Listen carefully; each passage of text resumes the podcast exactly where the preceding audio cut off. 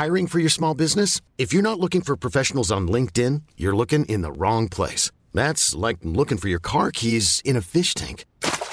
LinkedIn helps you hire professionals you can't find anywhere else, even those who aren't actively searching for a new job but might be open to the perfect role. In a given month, over 70% of LinkedIn users don't even visit other leading job sites. So start looking in the right place. With LinkedIn, you can hire professionals like a professional. Post your free job on linkedin.com slash achieve today. Ever catch yourself eating the same flavorless dinner three days in a row? Dreaming of something better? Well, HelloFresh is your guilt-free dream come true, baby. It's me, Keke Palmer. Let's wake up those taste buds with hot, juicy pecan-crusted chicken or garlic butter shrimp scampi. Mm. Hello Fresh. Stop dreaming of all the delicious possibilities and dig in at HelloFresh.com. Let's get this dinner party started.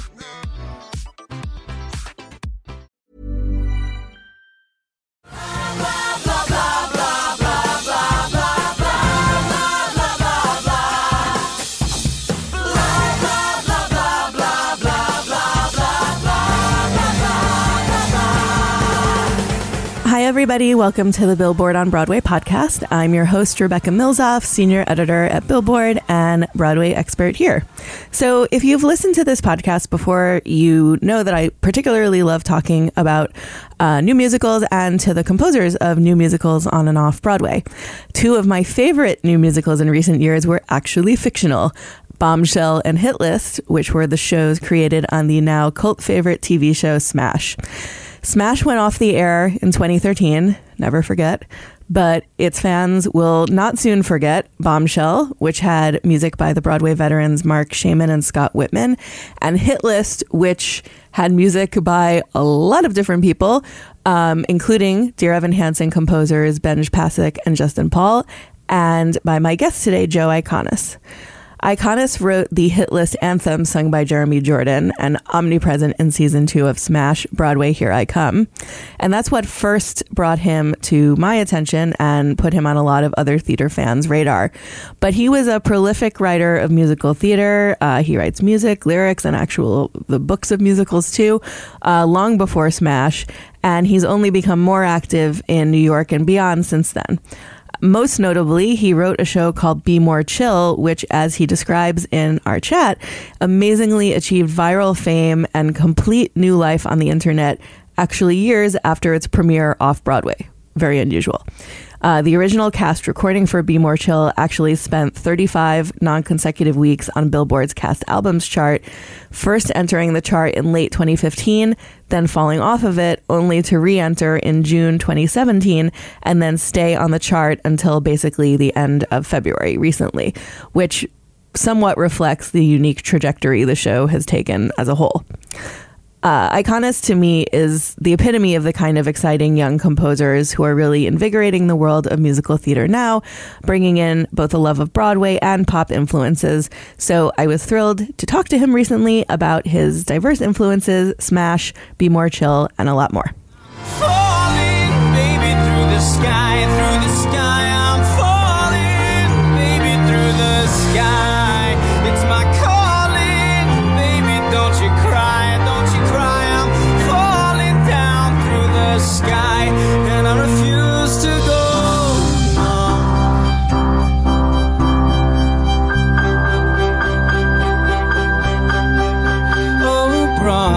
here I come.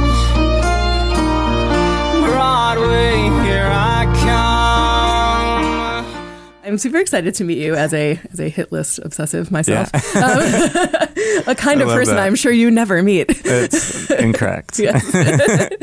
um, but I guess I wanted to start out by you. You have an amazing website that I feel like we should direct people to. It's I feel like everything about it is special, from the graphics to like Oh you directing goodness. people to use your merch as weapons. um, but um, I kind of love the way you describe yourself as Mm-hmm. a creature of Manhattan who can frequently be spotted banging away at an old dirty piano, um, which is very evocative Yeah, and certainly conjures a, an image of a certain kind of artist. Um, so I guess I just wanted to start with like when you were coming up and, and starting as a composer, Mm-hmm. like what were you listening to and kind of how did you envision yourself in sort of the lineage of music writers? Right, right, right. Um, you know, I, uh, I I grew up as a, a sort of ultimate theater geek. You know, I was very much uh, a musical theater kid through and through. Um, I loved like classic show tunes. Like I love, you know, Rodgers and Hammerstein and that kind of thing. Uh, big Stephen Sondheim fan. I love Kander and Abelot, um, uh, Bill Finn. Uh, you know, to, I, the classic musical theater is like my jam. And so when I was in high school, I only, sort of only listened to cast albums.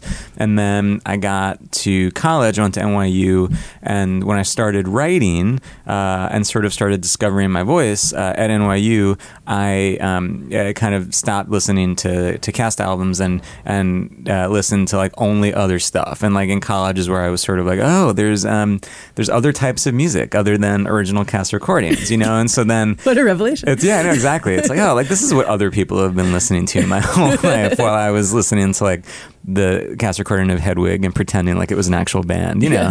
um, and so um, and so there's just like a whole bunch of, of artists that I that I'm obsessed with that I feel like I rip off from all the time. Like I love Dolly Parton a lot. She's probably my favorite songwriter.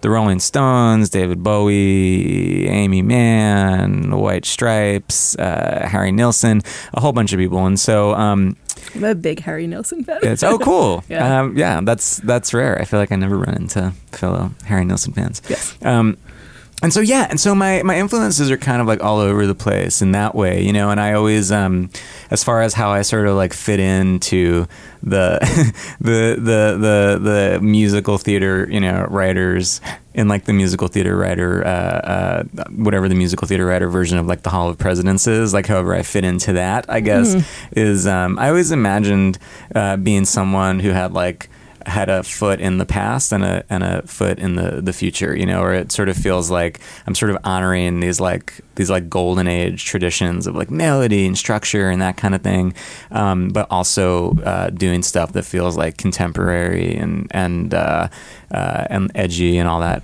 kind of stuff you know? So it's like a marriage of like old and new I guess. Well, it's interesting to hear that you actually got into musical theater first because Mm-hmm. I hear such strong kind of classic rock influences Yeah, in your yeah, music, yeah. and I was kind of curious whether when you got, when you got into musical theater, whether there were specific things that you loved about classical musicals that you wanted to carry through in your writing, and specific things that you wanted to kind of be pushing forward. Because I feel like you particularly have have done a lot, whether purposely or by chance, Mm. to kind of show where musical theater can go beyond like a traditional stage environment. Yeah, yeah, for sure. You know, I um I'm someone who I just I value I value uh, good songwriting and I value um, the the structure of classic musical theater and the integrity of the writing. And um, and and so that's so like in my bones that kind of that style of writing that that's something that uh, it's just it's just how I know how to write you know and it's how I uh, when I approach a, a, piece of theater it's I'm, I'm, I always have that basis right? And so for me it's like having that basis and then having the literal sound pull from things that are contemporary and having the vibe of it feel like something that you know um, that that that couldn't have been done in, in 1950 whatever. Um, and so uh, uh, and so yeah like I'm not one of those people that I, I, I don't write musicals like for people who hate musicals you know like i'm it's i, I I feel like you always hear that about like rock musicals or something right? Oh it's the musical for people who hate musicals and that's so not i don't want to do that you know? It's like I, I like the idea of people who love musicals actually like listening to my stuff and and being able to respond to it just as much as people who don't know musical theater at all you know? And and also for me i think um if there's like a uh, contemporariness to my to my my my my music. I think it's also in the lyrics too. You know, I think a lot of the stuff that makes my stuff maybe feel like uh, uh, not traditional is I feel like I tend to write about really small moments that are sort of blown out into something bigger, um, and that kind of stuff for me really comes from from film. I'm like a big movie guy, and so a lot of my musical theater stuff I feel like I'm I'm ripping off from movies just as much as I'm ripping off from like other musicals. You know, uh, yeah. But there, I, I mean, that makes sense because I feel like there is something sort of cinematic to the way I think of you, like even visually, because you're, I mean, I don't think it's terribly common necessarily with um, composer lyricists to be as comfortable performing as you are. Sure. Um, has that always been a side of you? No, definitely not. I was uh, I was a, a shy kid, and um, and I uh, not like painfully shy, just like a shy kid. And I I feel like I sort of found my voice as a writer in college as I was sort of like finding who I was as a as a human being, you know, and and um, when I first started writing, the idea of performing was like super scary to me, and I started doing it just out of necessity, where it was like, okay, well, I wrote these songs, and I need to I need to play them for someone, you know, and um, and it's just me, and so I got to do it. And so it started like that, and then it just kind of grew and grew and grew. And you know, I always sort of like I, I always love singer songwriters, and and and real people music has been a passion of mine for a while. And you know, I always like had fantasies about uh, being you know like a rock star and and that whole thing. Never thinking that I would ever feel comfortable enough to to approach that. Um, or you know to perform at all. And so it's really like i'm i'm the most surprised by the amount that i perform and by like the reality of me essentially being like a front man for a, a rock band you know which is like sort of what the Iconis and family thing is. It just wasn't what i thought was going to happen um, uh, uh, to me or happen in my life at all. And it's like so funny that i you know i sort of identify now as like a writer performer. And uh, my my mom like a few years ago, I, I, I was talking to her, and uh, you know, someone had asked me to sing at something, and, and I told her I was like, yeah, I'm gonna go sing it, sing at this event or something, and she went like, why why would you be singing? It's like, well, I I do that now. It's like what? And it's like a couple of years ago. Like I've been doing it for you know like ten years or something. Yeah. Um, but it's just so it's so not what I ever thought I was gonna be doing. That's funny. Well, now I think of you as like the piano man incarnate, basically. yeah, I'll take it. I'll take it. You know, I'm clearly cultivating that. Yes. So, yeah. So, like, as your music is starting to get sort of better known, um, I know you you have kind of a group of artists around you who you call the family, um, and I think of you as someone who I well, I've had um, the Kerrigan Lowdermilk duo on this podcast too, and I heard. they're They were great. yes. Yeah, yeah. So I so I first heard of them because I was like looking up people who. I like as performers, and then they were all always singing their music, and it was kind of the same thing with you. So Mm-hmm. how who are these people? How did you kind of cultivate them, and like how important have they been to your music becoming known on a wider level? Yeah, I mean, I, um, you know, this whole idea of the family is such a funny thing because it first started, um, it, it all happened very organically, you know, and I, when I first started doing concerts and stuff, um, I would ask these actors who I was just, you know, fans of, and it was actors who I was, you know, seeing in shows or actors who I had met or actors who had been in shows of mine. Um, and I just, I, I love actors. I love good actors. I love actors who feel not sparkly. Um, a lot of like musical theater perform- Non-sparkly. It's yeah, yeah. You know, like um, it's just my my thing. You know, as far as like musical theater performers go, um, I I tend to respond to musical theater performers who are actors first and singers second, and even you know even the ones who have amazing voices. I just like um, I I like a good actor. You know, and so for me, it's like if I see an actor that I love and that I work with that actor, and she or he uh, is someone that I connect with, I just feel like I want to keep this person around forever and ever um, until they get sick of me and, and leave me. But until that time, I want to keep them around. And so that's uh, sort of how the, the whole family started, where I just sort of found myself performing with this like troupe, you know, and people sort of came and went uh, based on availability. And it's like this ever expanding and contracting thing.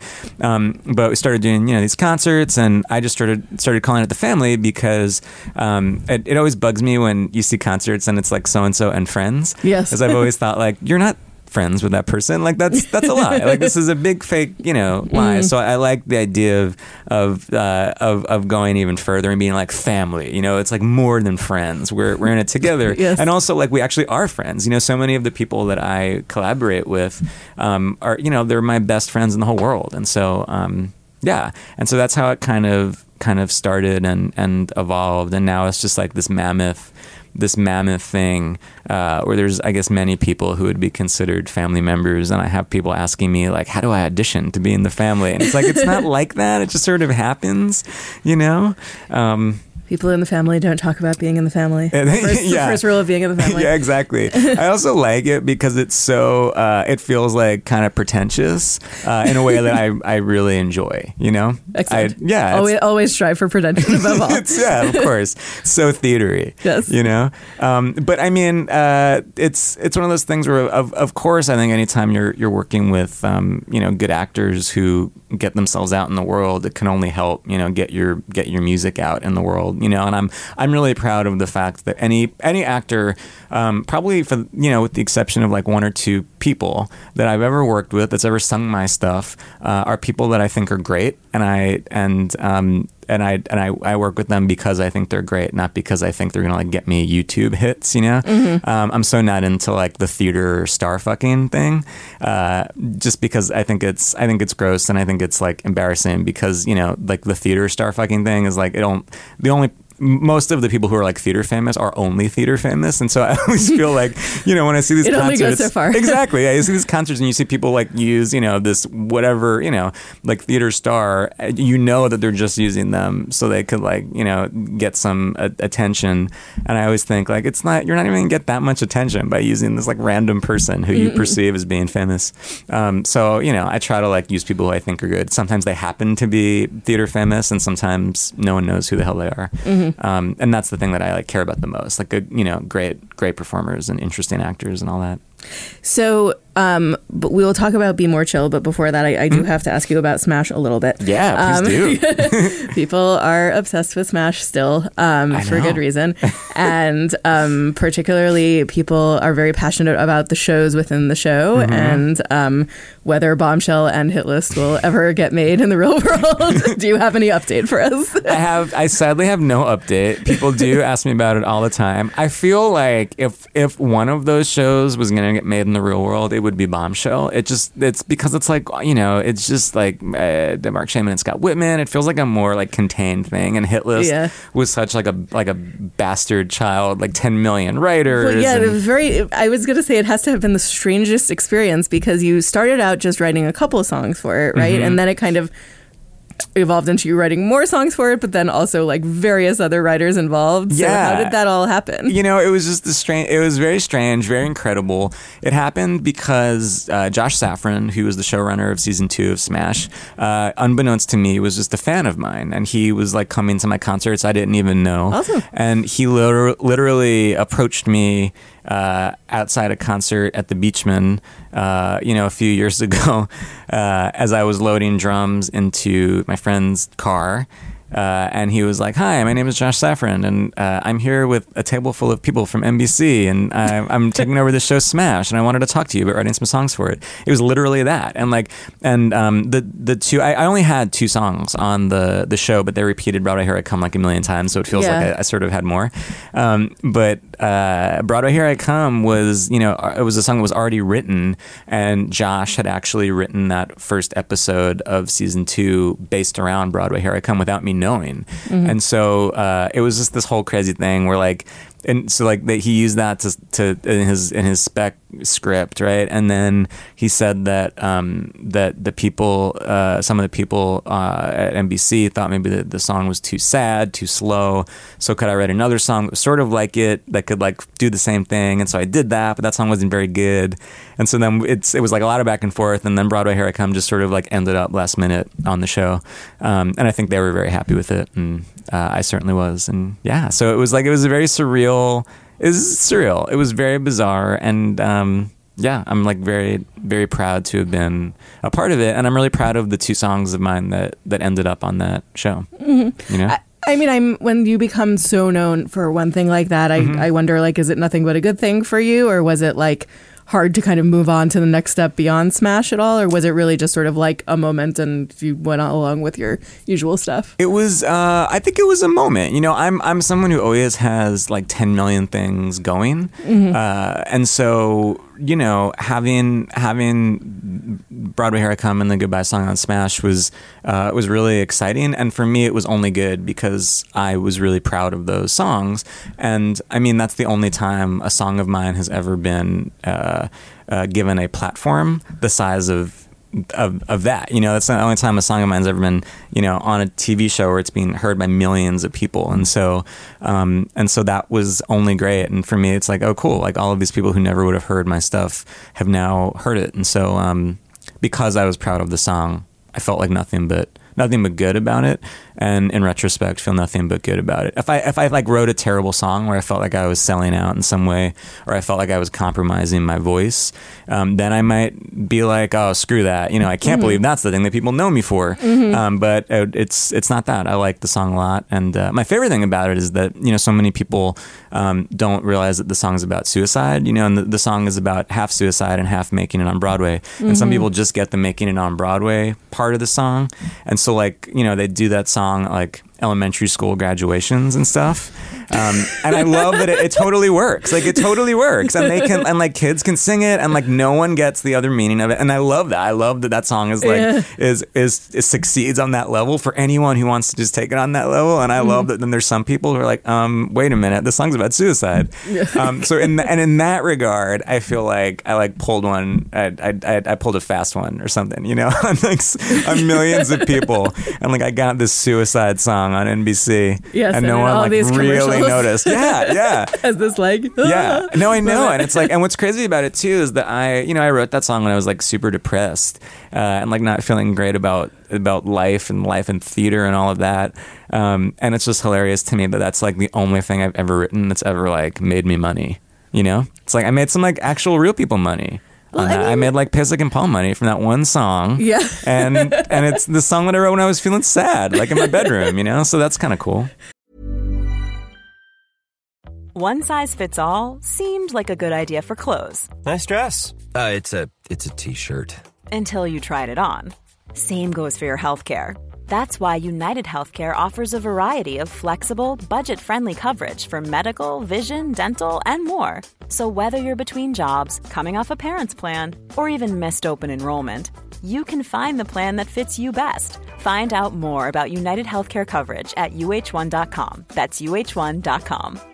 I'm Sandra, and I'm just the professional your small business was looking for. But you didn't hire me because you didn't use LinkedIn jobs. LinkedIn has professionals you can't find anywhere else, including those who aren't actively looking for a new job but might be open to the perfect role, like me.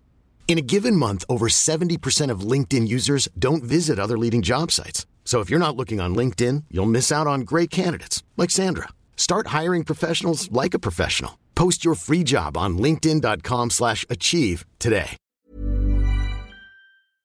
Well, it's. I mean, it's funny that uh, you were like you like wrote for something that has become a cult hit in a weird way. That's like a fictional cult hit, and Yeah. now you have a real cult hit on your hands. no, I know, I know.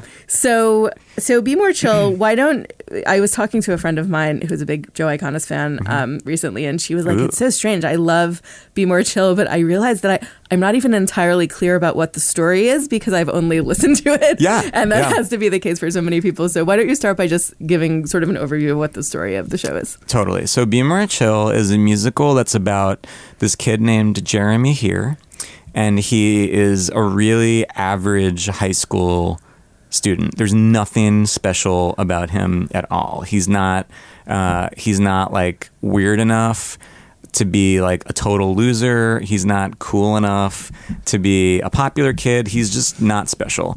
And um, Jeremy finds out that uh, there's this thing called a squip that exists. And uh, the squip is a supercomputer uh, that is inside of a tiny pill.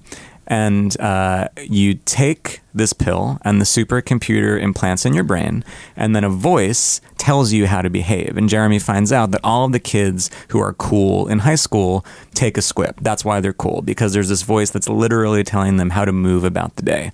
And um, and in the the show, Jeremy decides he's gonna get a squip and see if it can help make him cool. And it's sort of his journey um, with with that. That's the that's the the general story, and the the vibe of it is uh, it kind of is like a sci-fi musical comedy. It sort of feels like a like a '90s teen movie mixed with like an '80s horror film, mixed with like a, a very serious story about teenage uh, depression and suicide and all that kind of stuff. Um, and it's based on a very popular YA novel as well, right? Mm-hmm. Yes, by the late Ned Vizzini. Um, yeah, did. It's kind of a funny story. it's kind of a funny story. Yes, yeah, I for sure. movie. Yeah. So, I mean, there are so many sort of uncanny things about Mm-hmm. this show. Uh, I mean, starting with the fact that it premiered a few years ago Yeah. now, and um, it is hard not to think of it as like like almost like a proto Dear Evan Hansen in a weird way. Mm-hmm. Yeah, um, yeah. And, you know, talking about technology and the weird socialness of high school. And Mm-hmm. um, it seems pretty uh, prescient on your part to turn that into a musical. and, um, but it's so the, the um, evolution of interest in it has been so unusual that, like, in the past year, all of a sudden there's been this, like, wave of interest on the internet Mm-hmm. and from the youth, as I like to say. Capital Y. Yeah. So, I mean, when I guess kind of take me through that process a little bit, and when when was the moment that you realized all of a sudden this sort of influx of interest was happening, sort Mm-hmm. of out of nowhere? Yeah, totally. So, uh, so Be More Chill opened in uh, June of 2015 at Two River Theater in Red Bank, New Jersey, and, um, and Where all Broadway hits begin. exactly, yeah. and uh, we there was a lot of momentum going into that opening, and people felt like, oh, this show is going to be a show that like is really successful and transfers to a fancy nonprofit off Broadway theater and then Broadway. And like everyone was like, it felt like, oh, this is like a cool commercial show. This is like going to be the show that like goes all the way, you know. I'm just saying in my in my career I've had a few shows where there's been that sort of feeling and then one thing has led to another and like the show has um uh, died, and so this was in, in, in 2000. Yeah, in 2015, it was like, oh, Be More Chill. This is going to be the one. This is this is it, right? And so uh, essentially, the same thing that had happened with other shows that might happen with that. We're like there's all this momentum, and people loved the show who saw it, but we couldn't get the right people in the theater to see it, and uh, it just kind of closed, and that was it. Um, the magic thing was that the theater uh, really was proud of the show, and they were like, we want to make a cast album of this thing and uh, they made it happen. And you know, cast albums are super expensive, uh, and you know, very cost prohibitive. But the theater, uh, the theater was like, no, we want to preserve this uh, this score, this show, and so we made the album uh, right after we closed.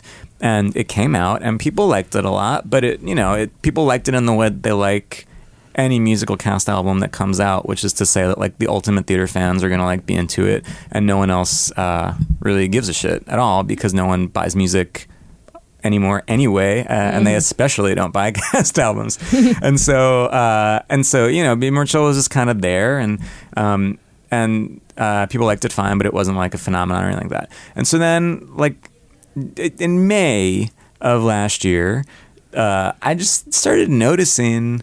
You know, like stuff pop up on like Twitter and, and Instagram and um, of kids uh, writing about Be More Chill and kids like tagging me in things, um, talking about like discovering this new show.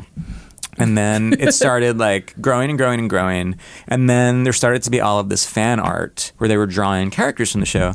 Um, and it just it, it just kept growing and growing and growing until it became like it's like literally a phenomenon. It's really the weirdest the weirdest thing that's ever happened. I've had so many meetings about it now, and like literally no one can explain why it happened. It's the most like word of mouth, totally organic thing. There was no Somebody driving needs to force. do like a PhD thesis about it. Seriously, yeah. There was no driving force behind it. Like that's the amazing thing. No commercial producer was attached to the show at all.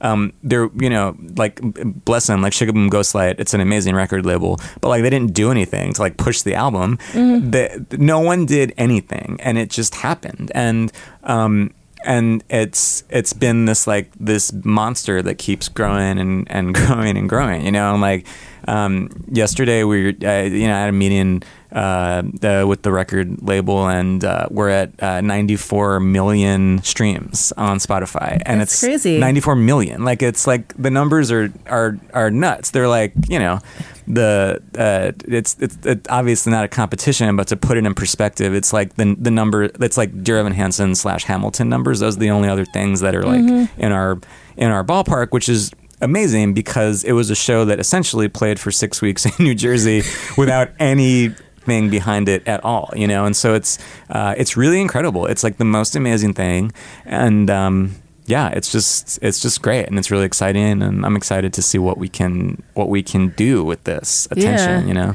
Well, it's. I mean, I think of it um, the the phenomenon as almost like a, a spring awakening kind of thing in terms of specifically the way that like very young people seem to really attach themselves to it, and like the fact that it's inspiring internet fan art is Oh yeah, insane. I mean, what do you have any theories about why it's connecting so much to young people and why maybe now? Um, I think, you know, I when I was writing it, I talked so much to to to people, um, and when I say people, I mean like very smart theater people and producers and and those sorts of people about how I was writing a show about uh, about anxiety and depression and and actual kids who feel like they didn't belong and and and kids who didn't know if they were gay or straight or whatever uh, and like stuff that that kids were actually going through. And I feel like uh, a lot of people would look at the show and be like, "Oh, this is like a silly sci-fi comedy," and like that's it. Um, and so for me to have kids so immediately like respond to all the things that I said the show is about uh, is like the most amazing thing, and I think that they they're responding because that's that's like that's what I wrote, you know, and and I um I I feel like. I, I, I write for myself when I write, and uh, I've had like very many of the experiences that like the characters in Be More Chill have have had, and I love writing for young people.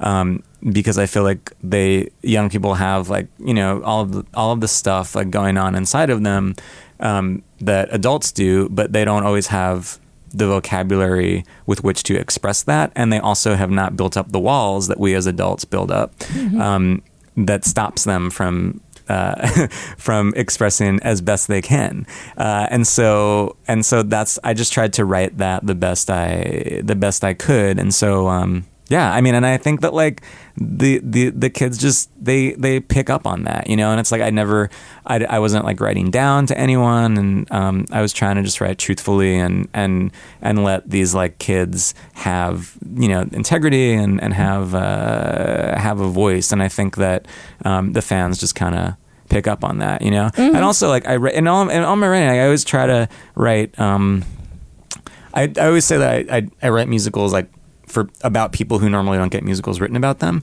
And um, in Be More Chill, all of the characters are characters who are like in between the lines. You know, it's like no one quite knows what they want to be. It's not like, oh, this one is our, you know, this is our leading man, and this is the geek, and this is the that. It's like everyone is sort of in between, which I that's been my experience of like life, right? That it's like it's not as simple as you know this is the star and this is the sidekick and um, it's like it's messy and and and that's what I wanted to to put on the stage. And I think that like you know people people uh, relate to that.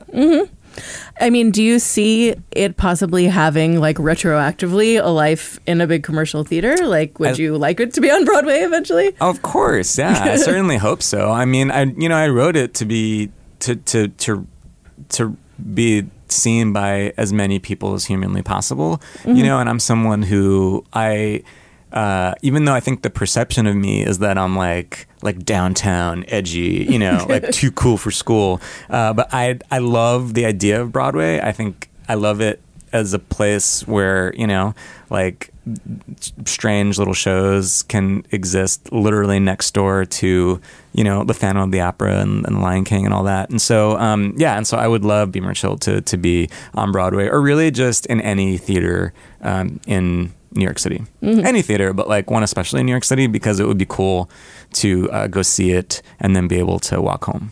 And at the end. Yeah. And in the meantime, I mean, it's it's being produced kind of all over the place. All I, over the place. I was like looking at your Rodgers and Hammerstein Mm-hmm. page and like just the list of theaters, and it was just like so crazy, like the number of pages that you have to click on. Yeah, yeah. I mean, and the you know the license has only been available for a few months, and there's just been like a huge, uh, uh, a huge explosion of Be More Chill productions all over the place. It's well, it's They a. did it in Germany last week. How do you say "be more chill" in German? I have no idea.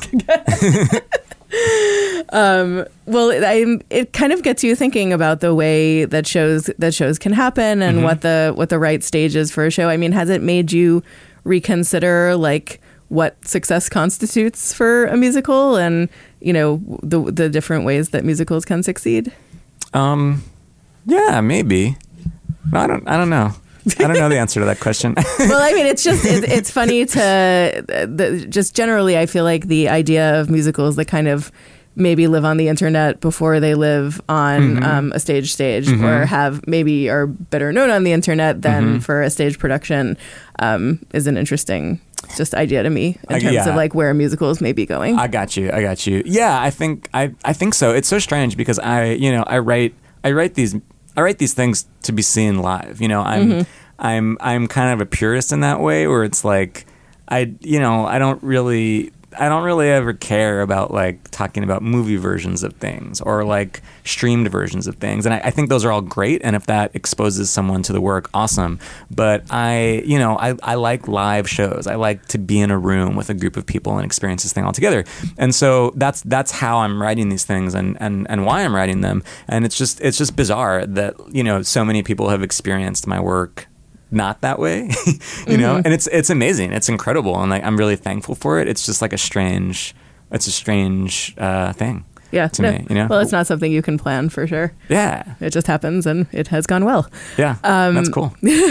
Uh, I would love to hear too about anything else that you have kind of in process because when Sure. I've, I've, I've read about your in development things and there's like a Hunter S. Thompson musical that I wanted to know about. yes, yes, yes, yeah. Um, yeah, so I've been working on this Hunter S. Thompson musical for very many years, and it's uh, it's in development with La Jolla Playhouse, and uh, Chris Ashley has been directing it. And it's uh, yeah, it's a musical about the life of Hunter S. Thompson, or you know, a sliver of his life. And uh, Hunter S. Thompson, uh, for those who don't know, is the writer of Fear and Loathing in Las Vegas and very many other things. Um, and uh, yeah, it's sort of like a crazy, a crazy uh, docu musical, but not really. I don't even know. I don't know what it is. What does Hunter S. Thompson's singing voice sound like? Is what I want to know. you know, it's uh, so many people have said that the the real reason that I wanted to do it, and like I've always liked Hunter S. Thompson, but I was never like a Hunter S. Thompson obsessive. I just you know I, I liked his work and and Fear and Loathing and stuff. Um, but I I initially was like, oh man, I gotta write this musical because it's I think it's a really bad idea for a musical. Like the idea of like putting Hunter S. Thompson both as the star of a musical and as like your singing, you know, leading man. Uh, it's just a terrible idea. And the way that he speaks, which is kind of iconic, um, he has, you know, he, he was a huge drug user. And so he has this like, you know, very strange way of speaking that's like very like, like labored and he's hard to understand. And it just feels Yeah. like, oh, what fool would try to write that guy as a musical? Um, so I was like, I have to This do guy. it. Yeah, this guy. Yeah. Neon arrows right to my head. Um, and so it's very like, it's like half spoken, half sung. He kind of like works himself up into singing, I think. I'm excited about it. I think it'll be one of those shows that uh, that people see and are like really electrified by, and um, people will like write really nice things about the show and say it's brilliant. Or it'll be one of those shows that's just like a total disaster. like people will like literally hate it. Like audiences will walk out. Critics will be like, "This is an, a complete misfire. Joe Iconis is an asshole." um, but you know, I hope not. I think it's cool. Either way, it'll be an adventure. It's definitely not boring. I'll say that. Not boring at all. Um, so yeah, I'm super excited about that. And then uh, I just did this other show uh, at Penn State uh, a few weeks ago. We finished, uh, and it's called Love in Hate Nation, and it's a uh, musical that's a romance between two girls in a uh, juvie hall for girls in 1962. And it's um, it's sort of the story of like a group of young women who learn how to be revolutionaries, um, and it has a, a, a like a '60s girl group uh, score, kind of is filtered through like a '90s riot girl aesthetic. Uh, Oh, yeah, that so sounds awesome. I think I, I think so. I like it a lot. I'm really proud of it. And so we did this um, this this production at Penn State using Penn State students um, who were like the most brilliant actors uh, ever uh, playing roles that were like they were like age appropriate for it. It wasn't like that weird thing where college students are playing sixty year olds. Yes. Um, and so it felt like real because you know because it was. Uh, and so we did that, and now uh, now I'm I'm trying to find uh, a commercial producer who uh, wants to to take that on and wants to produce a show with uh, with eight eight women and one token white guy. Well, I, if there's a moment for it, that moment is now. So I think so. I think. I hope. But that moment should also be like always. yeah, You know? it sh- it should be normal, and this is uh, a Yeah. first step. And I who doesn't want to hear girl '60s girl groups meets Riot Girl? That would, that sounds amazing. I think it's really fun. Yeah. It's yeah, so I'm excited about that. And then I have the show Broadway Bounty Hunter that we did at Barrington Stage Company a couple years ago that uh, I'm also trying to get back on a stage, and that's uh, that musical is a musical uh, that I wrote for. Uh, one of my, my favorite human beings, Annie Golden.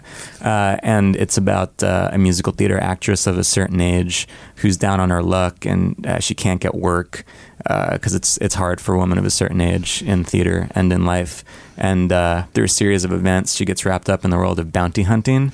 And it's about uh, her bounty hunting yeah, adventure to South America, and it's told in the style of exploitation films of the '70s. So it has like a black exploitation kung fu uh, bent to it. Awesome. Yeah, I want to see Annie Golden doing kung fu. now. it's the greatest thing ever. yeah, Um, well, it all sounds incredible, um, and it's so great to talk to you. great to talk to you too. Yeah. this is fun. Thanks for having me. Wait as long as I need till my face is dry, or I'll just blame it on weed or something in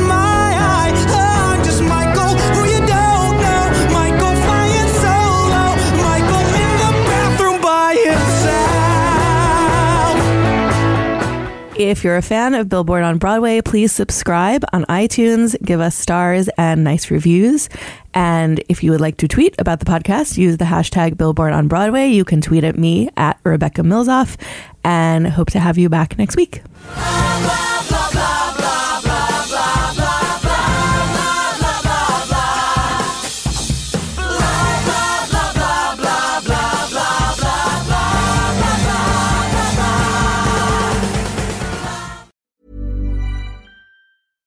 Ever catch yourself eating the same flavorless dinner three days in a row? Dreaming of something better? Well, HelloFresh is your guilt-free dream come true, baby. It's me, Keke Palmer. Let's wake up those taste buds with hot, juicy pecan-crusted chicken or garlic butter shrimp scampi. Mm. Hello Fresh. Stop dreaming of all the delicious possibilities and dig in at hellofresh.com. Let's get this dinner party started. Acast anbefaler. Mit navn er Anders Morgenthaler. Over for mig sidder Roald Bergmann. Vi har lavet en ny podcast, der hedder Dopaminklubben. Og Dopaminklubben er en klub, hvor ADHD er fucking sjovt, og hvor det griner. Det behøver ikke at være super alvorligt. Vi er skide trætte af alle de der podcasts, der forklarer mig og nederen der. Vi gør grin med vores ADHD. Mulig ADHD. Ja, vi udreder mig, fordi nogen siger, at jeg har det. Jeg ved det ikke rigtigt, det finder vi ud af. Vi har i hvert fald lavet vedmål. Ind og lyt til Dopaminklubben. Hver uge udkommer vi. Der laver vi sjov og spas med at have den her vidunderlige dopaminmangel.